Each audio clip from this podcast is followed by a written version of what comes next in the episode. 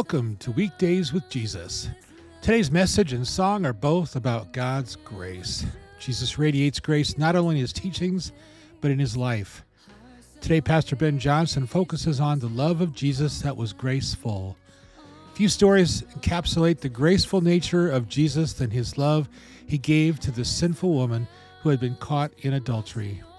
As Christians, we have been called to live a life of love that is full of grace for others, just as Jesus is full of grace for us. As I mentioned earlier, we're continuing this series as we follow along on these principles that come to us from a book written by Dr. Les Parrott called Love Like That. And, um, and we're looking in on not just the way that Jesus embodied love, but then asking ourselves that hard question of how, how have I been called to love like that in my own life. So, for a moment, let's just talk about what it means to be a disciple. A key discipleship principle that we've been really highlighting through this is what I call the two sides of the coin of following Jesus. On one side of the coin is the aspect of learning. The word disciple in Greek means it's mathetes, and it means a lifelong learner. The reality is we're all disciples of probably different things. You could be a disciple of football. You could be a disciple of brewing your own beer, a disciple of some hobby or craft, some DIY, of, of woodworking, of refinishing old cars, a disciple of the latest fashion, the disciple of the, of, uh, the Republican Party, a disciple of the Democratic Party, a disciple of name it. Okay? What it means is a lifelong learner of Okay? So, what does it mean to be a Christian? Is that we are lifelong learners of Jesus, the person of Jesus Christ. That in all ways, if you claim yourself as a disciple, what you're saying is, I want to be just like him. How did he talk? How did he walk? Who did he talk to? How did he treat them? In all ways, I want to be like him. He is my rabbi, my teacher, my leader. I am a student. I am a follower of him. So, on one side of the coin is learning, it's studying, it's enriching ourselves, it's getting into it. Man, we live in a culture right now where it's a 50 50 coin toss. If you ask someone, Do you like to read? and they're going to answer with yes. People don't read. We don't read. It's so disheartening. I'm not a great reader. My wife is phenomenal. I am not as good. I still read, but I'm not as good. Right? My problem is I don't pick many fun books. Mine are all like Christian books, and it's just like, oh, Tim Keller, oh, Tim Keller, right? But to not read, it's like you can't YouTube your video your way through following Jesus. There's no way. Because all you're doing is regurgitating from what other people say, or you're watching Christians and you're saying, and then you're being encouraged by someone else passionate following of Jesus Christ. Jesus didn't call pastors to be professional Christians, he called them to be shepherds and teachers of the flock. It's not my role to do Christian for you, it's to do this together as we follow Jesus together. Part of that is we have to be studying. What are we studying right now? Do you know I read a study that said the average college student won't read another book cover to cover until 10 years after they graduate? Some of you are, are blown away that people don't read. It'd be like if I said to some of you, you know, there's people that don't like football. What? Not in Iowa. Yeah. Right? You have to study, you got to read, you got to enrich, you got to get into it. It's imperative. We're lifelong learners. Okay, that's one side of the coin. Then you flip the coin over. The other half of following Jesus is then, as you learn him and study him, we then approach it in a sense of radical obedience that if Jesus did it, if he taught it, if he modeled it, that's what that we need to do that in our life. I heard one scholar say that Christians of the West are, are how did he put it? He said, we are over intellectualized beyond our obedience. Meaning, we have so much information, we know so much, and we've equated knowing with discipleship. Yeah, I know that. I read that. I read a good book. Oh, yeah, I know that. And it's like, that's cool. That's only one side of the coin, though. Because the other side of the coin is then what are you doing about it? Like I could say, Jesus said, love your enemy. And you're like, oh yeah, I read that. I'd be like, cool. But that'd be like me claiming I know how to build tables by watching YouTube videos. Like, oh yeah, I know that. Like I saw someone build a table, I know how to do it. I mean, I haven't built a table, but I know how to do it. Like people, you know? Or we watch like one documentary and now we're an expert. No, how do you learn how to build a table? What do you got to do? Build a table. How do you learn how to love your enemy? What do you got to do? Bam.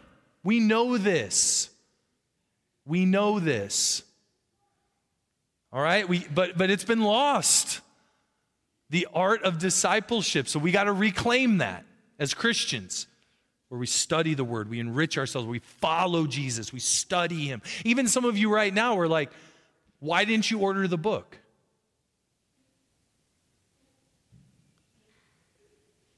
Why? Are you too busy? Is it because we told you to?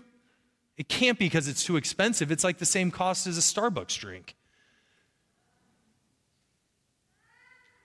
You see what I'm saying? We are disciples of something.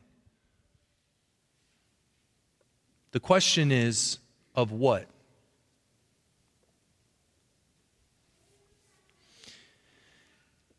To be a disciple, there's never a moment where, as a disciple, you can turn back to your rabbi, biblically speaking, and say, I don't want to do that, or that's too hard. I don't have enough time. I'm too busy. Biblically speaking, if a disciple ever turned to the rabbi and said, I'm not going to do that, they would literally forfeit the right to be a disciple anymore, severing the tie. Like when Jesus talked to the young man and said, Go sell all your possessions, give it to the poor, come and follow me. And he walked away sorrowful because he owned much.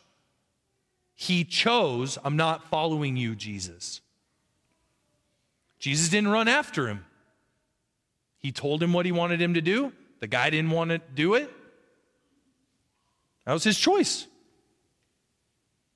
Now, thanks be to God that our relationship to Christ is based on His grace and His mercy, and not all the times that I respond faithfully in obedience to what He's taught me to do. Because if we're all honest, we would have severed the ties of discipleship years ago and in lots of different ways. True? Oh, easily. Do you know how many times Jesus has told me to do stuff and I'm like, yeah, I don't know. Like, love your neighbor. Uh, I don't, Jesus, you haven't met my neighbor. Like, forgive. Remember that one? And you harboring. You know, be generous. Can't serve two masters. I, I think we get it, right?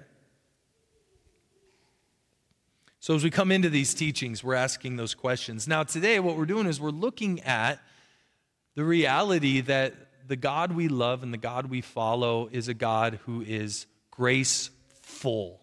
And so, to get at this conversation, we're first actually going to start in John 1. So, if you have your Bible or device, we're going to be in John 1. And I'm just going to read some verses here. All right. Now, if you want to just listen to, that's fine. Just kind of let it soak over you as we talk about this. John 1, and I'm going to be reading verses 1 through 5 and 9 through 13.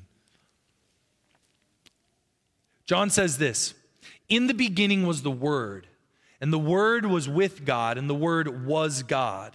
He was in the beginning with God. All things were made through him. By the way, the word is Jesus. All things were made through Jesus, and without Jesus was not anything made that was made.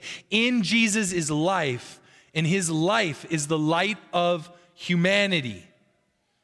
Light shines in the darkness, but the darkness has not overcome it. Jump down to verse 9. The true light, which enlightens everyone, was coming into the world. He was in the world, and the world was made through him, yet the world did not even know him. He came to his own people, meaning to his own domain, and his own people did not receive him.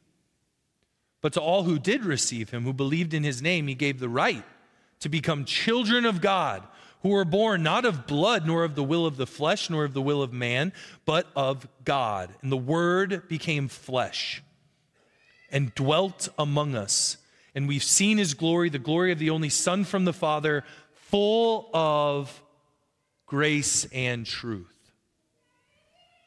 Jesus is the Word of God, the, the Logos of God. And, and the most miraculous miracle ever is when the power of God became flesh. It says in there that everything that has been made was made through the power of God.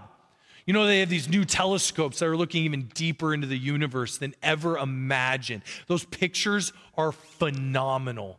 Phenomenal. And it always hits me right between the eyes where you look at that and you're like, Jesus breathed that. Stars that are like a thousand times our star. And Jesus into being, knitting people together, crafting them in the womb, all creation fabricate all things that have been created were created by the power of Jesus Christ and that word that power became flesh dwelling amongst us and the character of God is that he is full of grace and truth he is grace and truth. Scripture says God is love. Scripture says that God is wisdom. Jesus said, I am the way, I am the truth, I am the life. Here it says that Jesus was full of grace and truth. These are characters of God. It's not like Jesus has access to a truth beyond him. So when he speaks, it's truthful. He is the truth. So let's talk about grace and truth here for a moment. Truth is not just having the right answer, it's not just knowing how to look it up, and Siri definitely doesn't know it. Truth is a person, the person of Jesus. So to know the truth is to know the person of Jesus. When Jesus came, it no longer became just about rules or the right answer, but truth became a person and was embodied and was with us. And then grace, charis, likens to the word chesed, which is the key character word of God in the Old Testament in Hebrew. And you've heard this word all the time. It's, it's really untranslatable, but it's the steadfast love of God, or the patient love of God, or the unmerited favor of God, or the loving kindness of God. Michael Card uh, defines it this way He said, when, when the one from whom I have the right to expect nothing gives me everything. Jesus is the embodiment of the chesed of God this unmerited favor, this boundless mercy, this, this unfailing grace that Jesus is full. Full. I mean, every decision God has ever made was righteously good, loving, full of wisdom, full of truth, leading to life. Every one of them. Like you will never read something in scripture that God does something and then it's followed by oops. Like there'll never be a time in your life that God will look on your life and, and, and throw up the emoji and go, Yeah, I don't know. I don't know. I, I'm, I'm as confused as you are. Your relationship's a wreck. Yeah, the country's a wreck. The world's a wreck. I don't know. I don't know. No, our God's never out of control. He's never confused, perfectly balanced and true within himself at all times. And he is the embodiment of truth and grace, full of grace. Knowing truth doesn't just mean we know it, it means it's embodied. Knowing truth is knowing Jesus.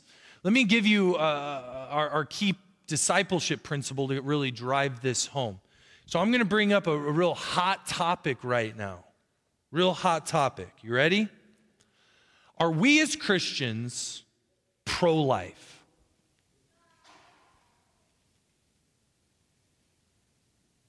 Come on, it's not a trick. Yes! Of course it is. Now, if I was to ask you, what does that mean? Right? Lutherans love that question. What does this mean?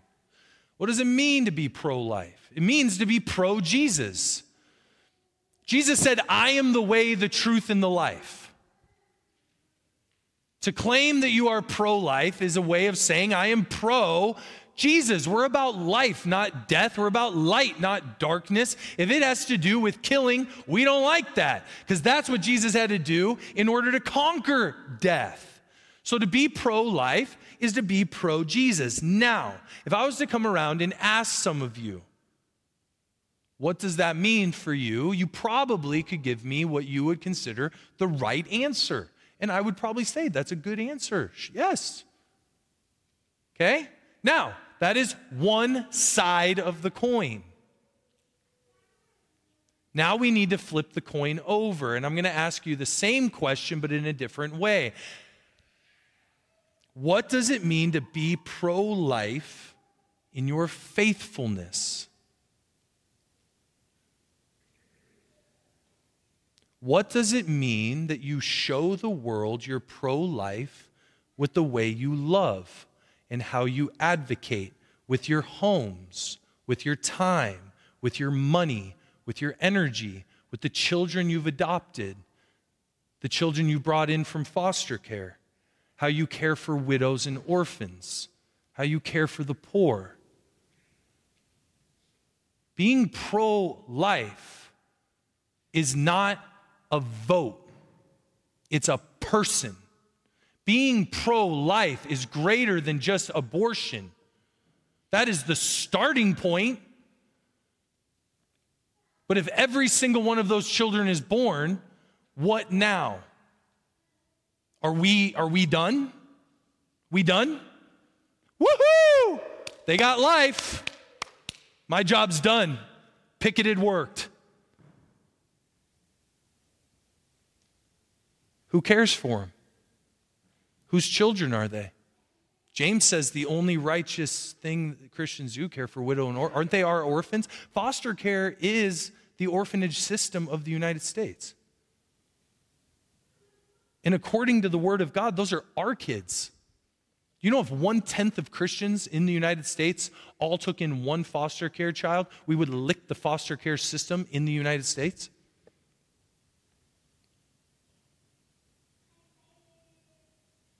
Now, obviously, I'm passionate about this. My wife and I are foster parents. I get it. I'm not saying that's the only way. But what I am saying is this being pro life is greater than a political party. Being pro life is greater than a vote. And if we boil it down to just that, man, we're missing out. Being pro life is being pro Jesus. And that's just one topic of a host of things that are written about in the Word that we as Christians submit to.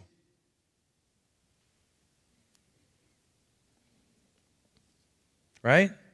As I mentioned, what does it mean to love our neighbor? Cool, you gave me the right answer. Now, how does your life reflect it? Cool. What does it mean to love your enemy? You gave the right answer. You can even look it up. That's awesome. I mean it. That's great. Now, what does that mean in your life? What does it mean to be generous? What does it mean to be sacrificial? What does it mean that the world will know that we are disciples of Jesus by the way we love each other? That's cool that we know that, but how does it reflect that if someone came in our church, this service right now, would they know that we are passionate about Jesus Christ by the way we love them? How does it show up? Do you know the names of the people you're sitting by? Do you know what's going on in their life? Have you talked? Have you introduced?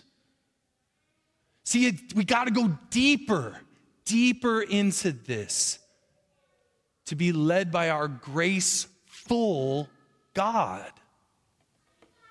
So the first thing is let's stare at his chesed. John 8, 1 to 11 is just an incredible story of the chesed of God. When Jesus got up early in the morning, he came and he was teaching, and the Pharisees and the scribes are wanting to trap him by bringing a woman that they caught in adultery. Fascinating. I thought it took two to tango, but whatever. Where's the dude? That's all I'm saying. Where's the guy? but they got the girl, drag her out, throw her down in front of everybody, and say, hey, the, in the law it says we need to stone her. What do you say? And they think it's a trap because if Jesus says, yes, kill her, they're breaking the Roman law. And if Jesus lets her go, they break the Mosaic law. They think they got him. Jesus instead starts scribbling in the dirt probably likening itself. If you want to look up the scribbling in the dirt, if you've been confused, look up Jeremiah 17 13. Make, kind of makes sense. Jeremiah 17 13. I don't know for certain if that's it, but it's kind of on the nose. And then Jesus looks out at the, the Pharisees and he says, Which one of you who is without sin, you get to throw the first stone? Starting with the older ones, which I think is cool, drop their stones and they walk away, and Jesus pardons her, says, I do not condemn you. Dr. Les Parrott said on page 63 Jesus acknowledges the ugliness of sin, but he chooses to see beyond it. I'm, I'm going to use an analogy for you, all right? And he uses it in the book, and I've seen it used before, and I've seen it all around, but it's worth repeating, all right?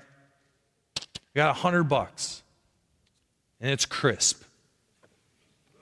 It's crisp, pretty. Okay? Free of charge. Who wants it? For real. You want it? That's cool, man. You want it? Man, that'd be a crazy Sunday, wouldn't it? All of a sudden, it'd be like, today an offering as it comes by, take some, right? Of course we want it. You take it. 100 bucks. Cool. All right, I'm looking at you now. Do you want it? Would you still take it? Okay, hang on.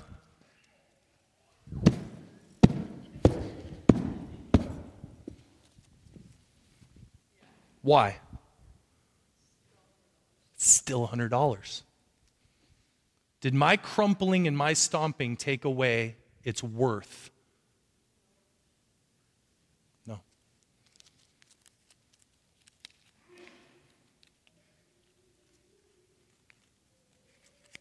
No matter how crumpled the world makes someone, no matter how stomped out they get, their worth has not changed.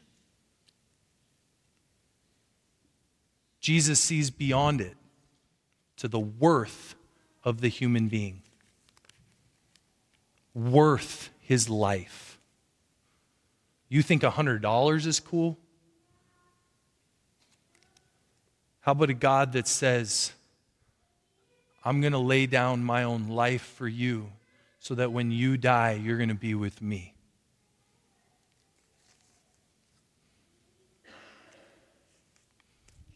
See, many of us are walking around life with a lot of rocks in our hands. Being graceful means we need to drop our stones of condemnation and judgmentalism fueled by our self righteousness and our pride. We got to stop walking around like the world needs us to be right. It doesn't need you to be right, it needs you to be faithful.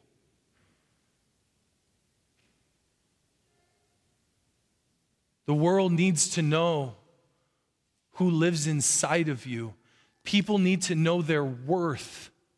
And the only way they know their worth is by meeting life, the one who made them, and he lives in your body. See, we live in such a graceless culture where people got really loud mouths and really thin skin.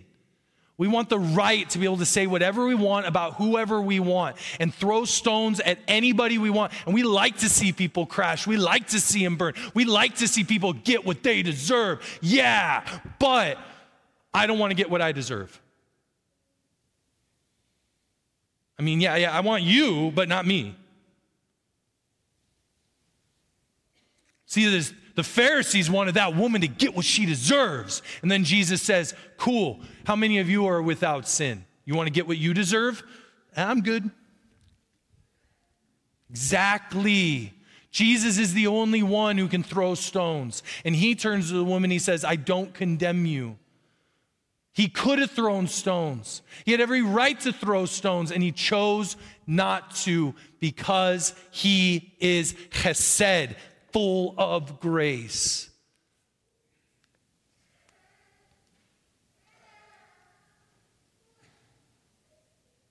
Living a graceful life is going to show up in three primary ways in our life. First, it's going to be towards others. There's never an excuse to throw stones. Some of you need to, to listen up right now. Some of you aren't, you're not going to want to hear this. But you need to knock it off. You are a follower of Jesus Christ, a bearer of the cross. You don't belong to a political party this nationalism and using it against other people, it is bogus and it's not of us. We have been given the right to be called children of God, not born of anything worldly, but born to the kingdom of God. And we worship a leader who sacrificed his life for us. And he calls us to give his grace away to other people. And we're so busy trying to make marginal lines on others that we're missing it. You, you gotta rise above this stuff, you guys. You have to.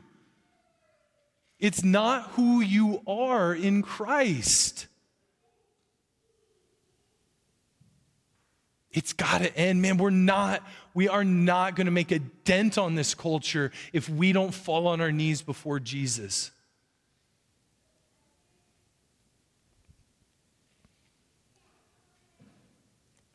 The other person, though, is, is ourselves. You know, some of you are hearing me right now, and it's going to fuel this narrative of, I'm a no good, poor, miserable sinner bah, bah, bah. And man, some of you, the hardest person in your life is you. You know, I call it the pimple effect, right? You get one pimple on your forehead, the rest of your whole face, 99.9% of your face, clean and clear, but you can't stop staring at the pimple. Man, some of us walk through life that way one mistake, one thing we've done wrong, one thing that goes in error, and we just crush ourselves. Man, stop making it about you. Have some grace for yourself. Who said you're perfect? it's still not I who live, but Christ who lives in me. And Paul said, In my weakness, I get to boast his strength. So I'll what do you want to know? Yeah, I mess up every day. It's not about me, it's about my Christ, it's about my Jesus. What, you want to see my perfection? Well, I'll tell you what, peer into me and I'm going to point to him. Because it's not about me. So hold, hold yourself loosely. You're going to mess up. Take sin seriously. Don't let that be in your life. It's gross. Get rid of it. The spirit that lives in you is greater than the spirit of the world, so you get rid of it. And the other part is just the understanding of grace towards God, meaning that God at all times, in all ways, is graceful towards us. Now, I'm, I'm going to leave you with, with, a, with a, just a final example. And this really changed the way, for me, that I think about the heart of God. In John 1, it says that we've been given the right to be called children of God. True? All right, so I'm going to, I need you to think through your parent heart. Okay, and if you're a kid, you just look at someone who loves you, all right? But think through your parent heart. I had a moment. My daughter's almost seven. She'll be seven in January. This happened about a year ago. You know that age when the kids really want to do everything for themselves, but they're just not quite coordinated enough to get it all done? That was my daughter. And, and she really wanted to pour her own glass of milk. Cool. So she went over to the fridge. She got the carton. She said, Daddy, I got this. She put the cup down. I said, You want me to help? I got this. All right. She took the milk. She started pouring. You know what happens, right? Milk came out quick, hit her little plastic cup, sent it over the side. Milk. Right? But the thing that broke my heart is when my daughter looked at me with these eyes that were like, like, what are you going to do? What's the consequence? Don't be mad.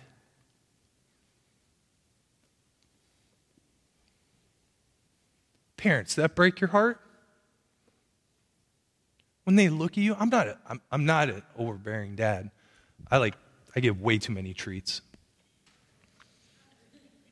I'm, I'm, a, I'm a treat dad.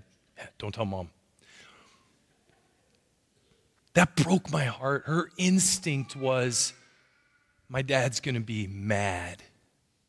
Man, you know, in that moment, all I wanted to do as her dad was this just wrap her up and be like, yo, my love is so much bigger than some spilled milk. Man, my love is so much deeper than your mistakes. You're gonna make all kinds of spilled milk mistakes in life, hon, and guess what? I'm gonna hug you right through all of them. We're going to learn from them. Maybe next time I can help. I'm with you. I'm not against you, though. I love you with a steadfast love, a patient love, an unmerited favor. And if my wicked, sinful heart can feel this way towards my daughter, then what's the heart of God feel like towards you? That is grace full and he wraps us up and he holds us tight and he says, Now, I love you. Go love others. Go give that away. I love you. Go. And that's what it means to be a Christian. That's what it means to live a graceful life. That's what it means to be worthy. May you go, live it, and give it. Amen? Amen.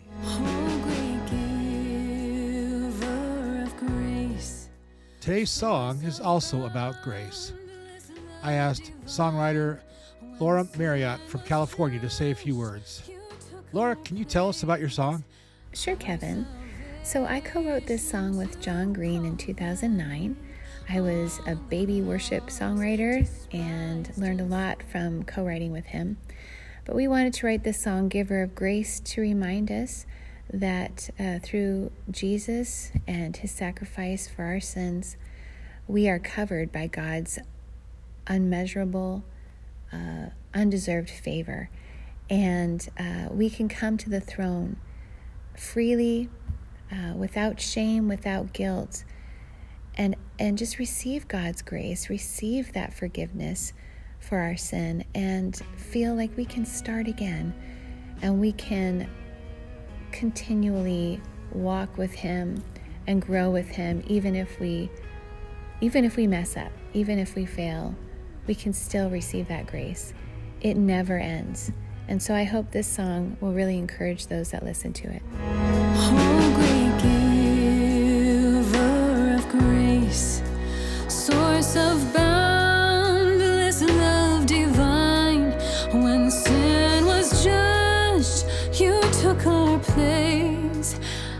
Our salvation